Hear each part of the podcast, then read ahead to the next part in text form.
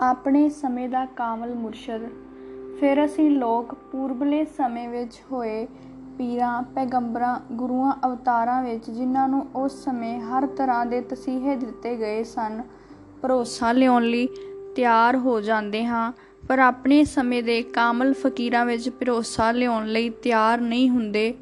ਇਹ ਇਸ ਤਰ੍ਹਾਂ ਹੈ ਜਿਸ ਤਰ੍ਹਾਂ ਕੋਈ ਇਸਤਰੀ ਸਦੀਆਂ ਪਹਿਲਾਂ ਹੋ ਚੁੱਕੇ ਪੁਰਸ਼ ਦੇ ਖਿਆਲ ਨਾਲ ਸੰਤਾਨ ਪੈਦਾ ਕਰਨੀ ਚਾਹੇ ਕੋਈ ਰੋਗੀ ਅੱਜ ਲੁਕਮਾਨ ਦੇ ਖਿਆਲ ਨਾਲ ਰੋਗ ਤੋਂ ਮੁਕਤ ਹੋਣਾ ਚਾਹੇ ਜਾਂ ਕੋਈ ਵਿਦਿਆਰਥੀ ਅਰਸਤੂ ਅਤੇ ਅਫਲਾਤੂਨ ਵਿੱਚ ਭਰੋਸਾ ਰੱਖ ਕੇ ਵਿਦਵਾਨ ਬੰਨਣਾ ਚਾਹੇ, ਹਰ ਹਾਲਤ ਵਿੱਚ ਵਕਤ ਦੇ ਪਤੀ, ਵਕਤ ਦੇ ਡਾਕਟਰ, ਵਕਤ ਦੇ ਉਸਤਾਦ ਅਤੇ ਵਕਤ ਦੇ ਰੂਹਾਨੀ ਰਹਿਬਰ ਦੀ ਲੋੜ ਹੁੰਦੀ ਹੈ। ਸੰਸਾਰ ਵਿੱਚ ਹਰ ਸਮੇਂ ਹਰ ਜਗ੍ਹਾ ਮਹਾਨ ਡਾਕਟਰ, ਸੰਗੀਤਕਾਰ, ਜਰਨੈਲ, ਚਿੱਤਰਕਾਰ, ਫਿਲਾਸਫਰ ਅਤੇ ਸਾਇੰਸਦਾਨ ਪੈਦਾ ਹੋ ਸਕਦੇ ਹਨ ਤਾਂ ਕਾਮਲ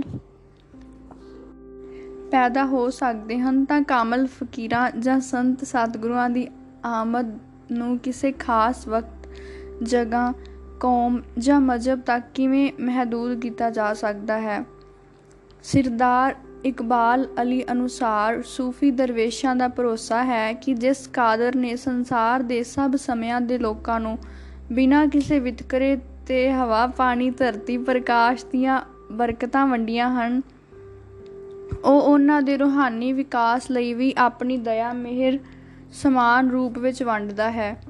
ਜਿਸ ਤਰ੍ਹਾਂ ਸੰਸਾਰ ਦੀਆਂ ਪਦਾਰਥਕ ਗੁੰਝਲਾਂ ਦੇ ਹੱਲ ਲਈ ਅਨੇਕ ਤਰ੍ਹਾਂ ਦੇ ਮਹਾਂਪੁਰਖ ਸਮੇਂ-ਸਮੇਂ ਜਨਮ ਲੈਂਦੇ ਰਹਿੰਦੇ ਹਨ, ਉਸ ਤਰ੍ਹਾਂ ਲੋਕਾਂ ਦੀਆਂ ਰੂਹਾਨੀ ਲੋੜਾਂ ਦੀ ਪੂਰਤੀ ਲਈ ਵੀ ਸਮੇਂ-ਸਮੇਂ ਪੀਰ ਪੈਗੰਬਰ ਸੰਸਾਰ ਵਿੱਚ ਆਉਂਦੇ ਰਹਿੰਦੇ ਹਨ।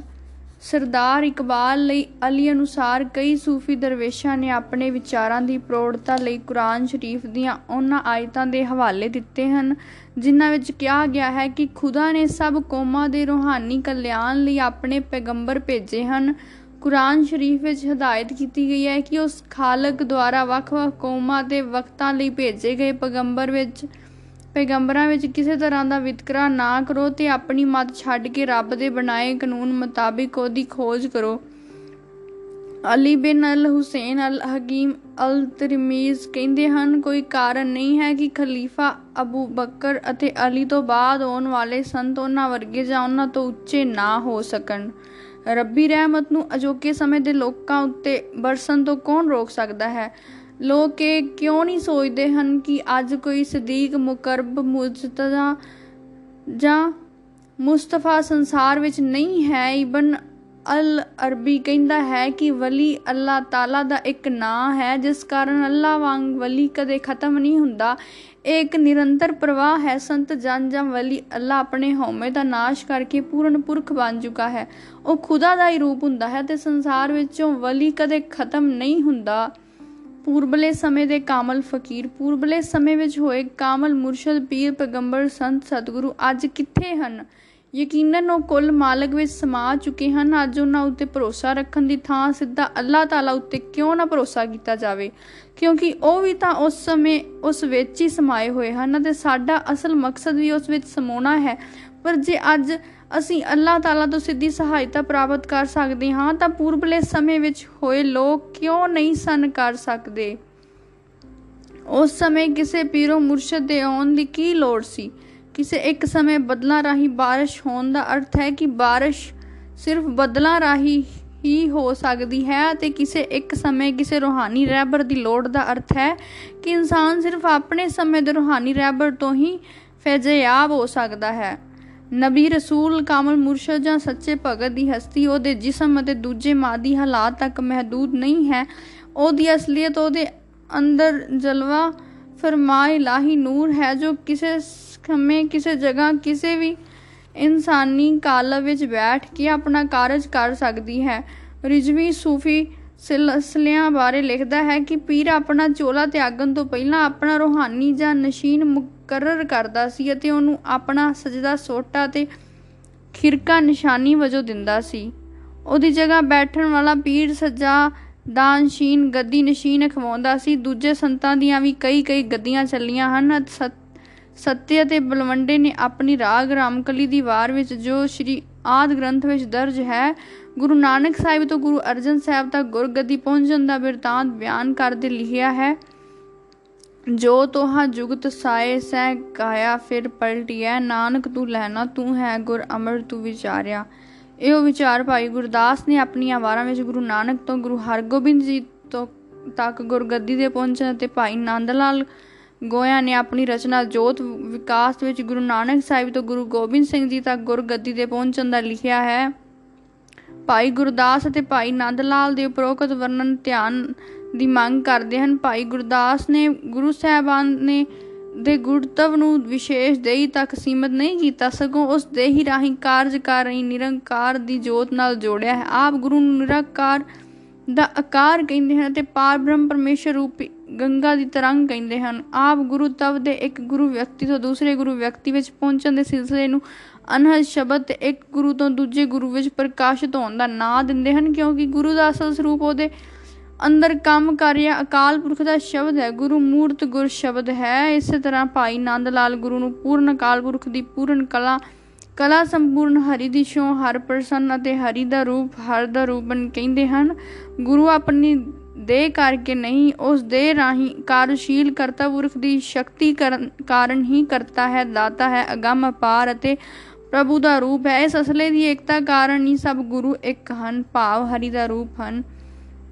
ਗੁਰੂ ਅਮਰਦਾਸ ਜੀ ਸਮਝਾਉਂਦੇ ਹਨ ਕਿ ਸਤਿਗੁਰੂ ਦੀ ਪੀੜ੍ਹੀ ਜਾਂ ਪਰੰਪਰਾ ਹਰ ਯੁੱਗ ਵਿੱਚ ਸਦਾ ਚੱਲਦੀ ਰਹਿੰਦੀ ਹੈ। ਯੁੱਗ ਯੁੱਗ ਕਾਇਮ ਰਹਿਣ ਵਾਲੀ ਤਤ ਵਸਤੂ ਪਰਮਾਤਮਾ ਦੀ ਜੋਤ ਹੈ। ਕੋਈ ਸਰੀਰ ਜੁਗ ਜੁਗ ਨਹੀਂ ਚੱਲ ਸਕਦਾ, ਪਰ ਜੋਤ ਸਦਾ ਚੱਲ ਸਕਦੀ ਹੈ। ਇਸ ਤੋਂ ਵੀ ਇਹ ਇਸ਼ਾਰਾ ਮਿਲਦਾ ਹੈ ਕਿ ਗੁਰੂ ਤਵ ਦਾ ਆਧਾਰ ਦੇ ਨਾ ਹੋ ਕੇ ਉਸ ਵਿੱਚ ਕੰਮ ਕਰਨ ਵਾਲੀ ਪਰਮਾਤਮਾ ਦੀ ਅਮਰ ਸ਼ਕਤੀ ਹੈ।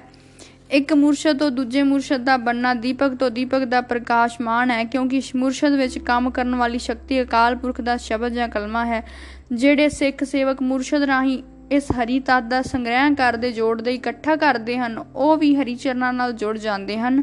ਇਸ ਤੋਂ ਸਾਫ਼ ਇਸ਼ਾਰਾ ਮਿਲਦਾ ਹੈ ਕਿ ਗੁਰੂ ਜਾਂ ਮੁਰਸ਼ਦ ਦਾ ਹੋਣਾ ਕਾਫੀ ਨਹੀਂ ਹੈ।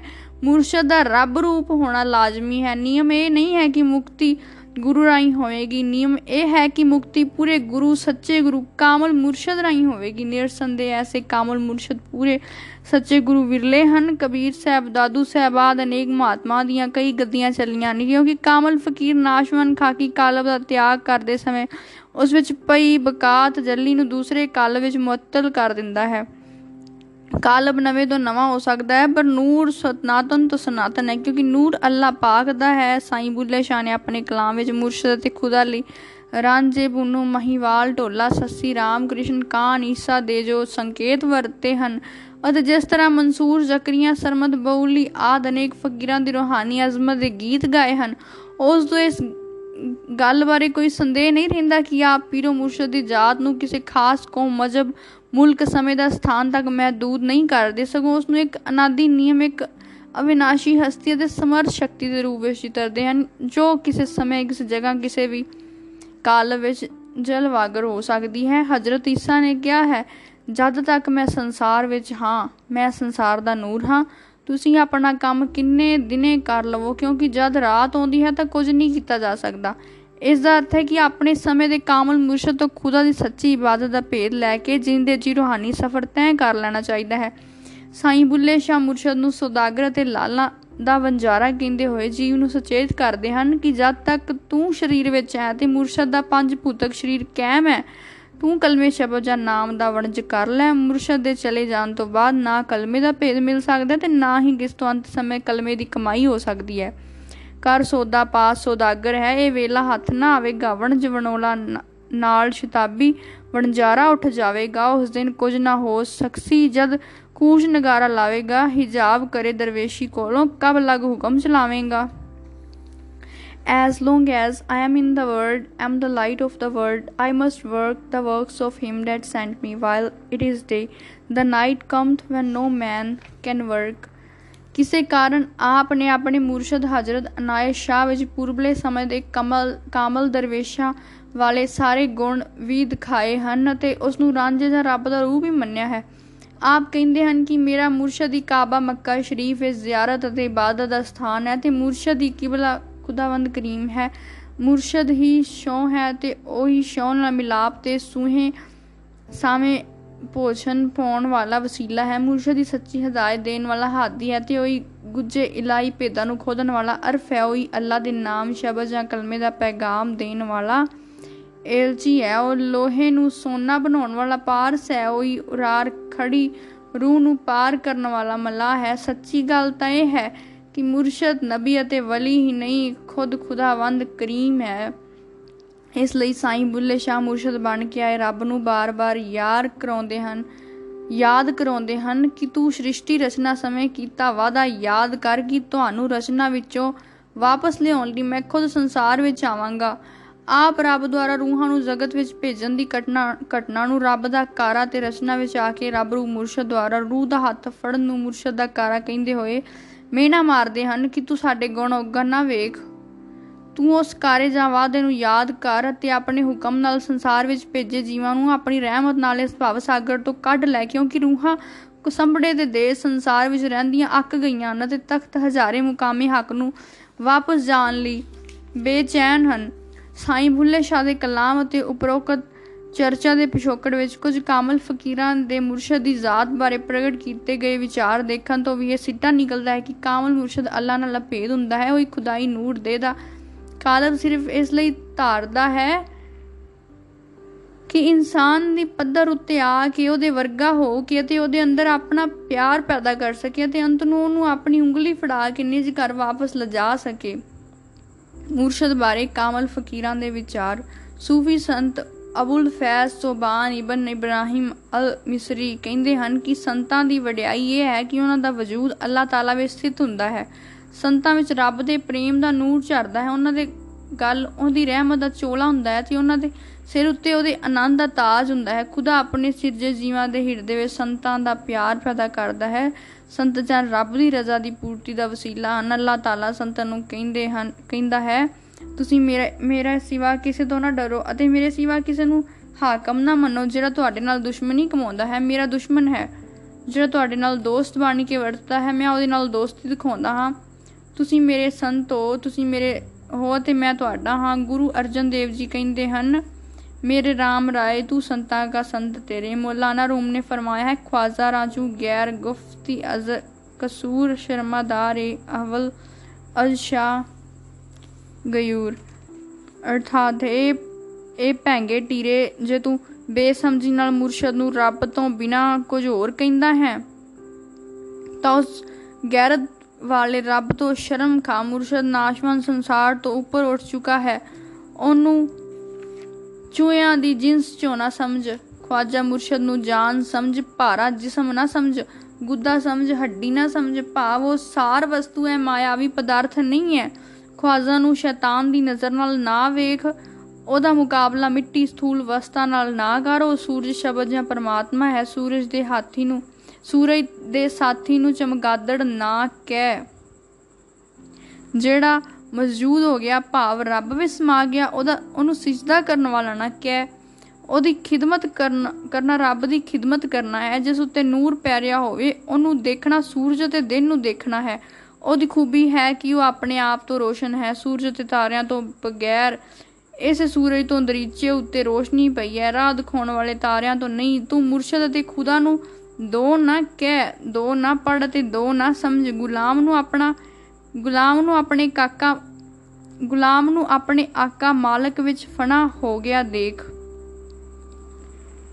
ਖਵਾਜ਼ਾ ਖਵਾਜ਼ਾ ਨੂੰ ਪੈਦਾ ਕਰਨ ਵਾਲੇ ਨੂਰ ਵਿੱਚ ਹੈ, ਉਹ ਉਸ ਵਿੱਚ ਫਨਾ ਹੋ ਚੁੱਕਾ ਹੈ, ਮਰ ਚੁੱਕਾ ਹੈ, ਦਫਨ ਹੋ ਚੁੱਕਾ ਹੈ। ਜੇ ਤੂੰ ਮੁਰਸ਼ਦ ਦੇ ਖੁਦਾ ਨੂੰ ਦੋ ਸਮਝੇਗਾ ਤਾਂ ਸਮਝ ਲੈ ਕਿ ਤੇਰੀ ਅਸਲ ਕਿਤਾਬ ਵੀ ਗਈ ਤੇ ਉਹਦੀ ਭੂਮਿਕਾ ਵੀ ਗਈ। ਖਬਰਦਾਰ ਦਿਲ ਮਨ ਦੀ ਅੱਖ ਨੂੰ ਮਿੱਟੀ ਸਥੂਲ ਸਰੀਰ ਤੋਂ ਅੱਗੇ ਲੈ ਜਾਂ ਭਾਵ ਅੰਦਰਲੀ ਅੱਖ ਖੋਲੋ ਨੂਰੀ, ਕਿਬਲਾ, ਖੁਦਾ ਤੇ ਖਵਾਜ਼ਾ ਮੁਰਸ਼ਦ ਦੋ ਨਹੀਂ ਹਨ। ਜਦ ਤੂੰ ਖੁਦਾ ਤੇ ਮੁਰਸ਼ਦ ਨੂੰ ਦੋ ਕਰਕੇ ਦੇਖਿਆ ਤਾਂ ਦੀਨ ਅਤੇ ਦੁਨੀਆ, ਲੋਕ ਅਤੇ ਪਰਲੋਕ ਦੋਹਾਂ ਪਾਸੋਂ ਗਿਆ।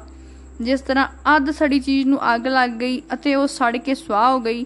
ਹਜ਼ਰਤ ਈਸਾ ਕਹਿੰਦੇ ਹਨ, ਤੁਸੀਂ ਨਾ ਮੈਨੂੰ ਜਾਣਦੇ ਹੋ, ਨਾ ਹੀ ਮੇਰੇ ਪਿਤਾ ਨੂੰ ਜਾਣਦੇ ਹੋ। ਜੇ ਤੁਸੀਂ ਮੈਨੂੰ ਜਾਣ ਲੈਂਦੇ ਤਾਂ ਮੇਰੇ ਪਿਤਾ ਨੂੰ ਵੀ ਜਾਣ ਲੈਂਦੇ, ਕਿਉਂਕਿ ਮੈਂ ਹੀ ਮਾਰਗਾ, ਮੈਂ ਸੱਤ ਤੇ ਜੀਵਨ ਹਾਂ। ਕੋਈ ਵੀ ਮੇਰੇ ਬਿਨਾ ਮੇਰੇ ਵਸੀਲੇ ਦੇ ਪਿਤਾ ਕੋਲ ਨਹੀਂ ਪਹੁੰਚ ਸਕਦਾ। ਸੰਤ ਨਾਮਦੇਵ ਨਾਮਦੇਵ ਜੀ ਕਹਿੰਦੇ ਹਨ ਕਿ ਪਰਮੇਸ਼ਰ ਨੇ ਫਰਮਾਇਆ ਹੈ ਕਿ ਮੈਂ ਸਾਰੇ ਸੰਸਾਰ ਦੀ ਜਾਨ ਹਾਂ, ਪਰ ਮੇਰੀ ਜਾਨ ਮੇਰੇ ਸੰਤ ਜਨ ਹਨ। ਮੈਂ ਗੁਣ ਬੰਦ ਸਗਲ ਕੀ ਜੀਵਨ? ਮੇਰਾ ਜੀਵਨ ਮੇਰੇ ਮੇਰੀ ਦਾਸ ਦਾਦੂ ਸਾਹਿਬ ਕਹਿੰਦੇ ਹਨ, ਦਾਦੂ ਸੇਵਕ ਸਾਈਂ ਕਾ ਭਇਆ, ਤਬ ਸੇਵਕ ਕਾ ਸਭ ਹੋਏ।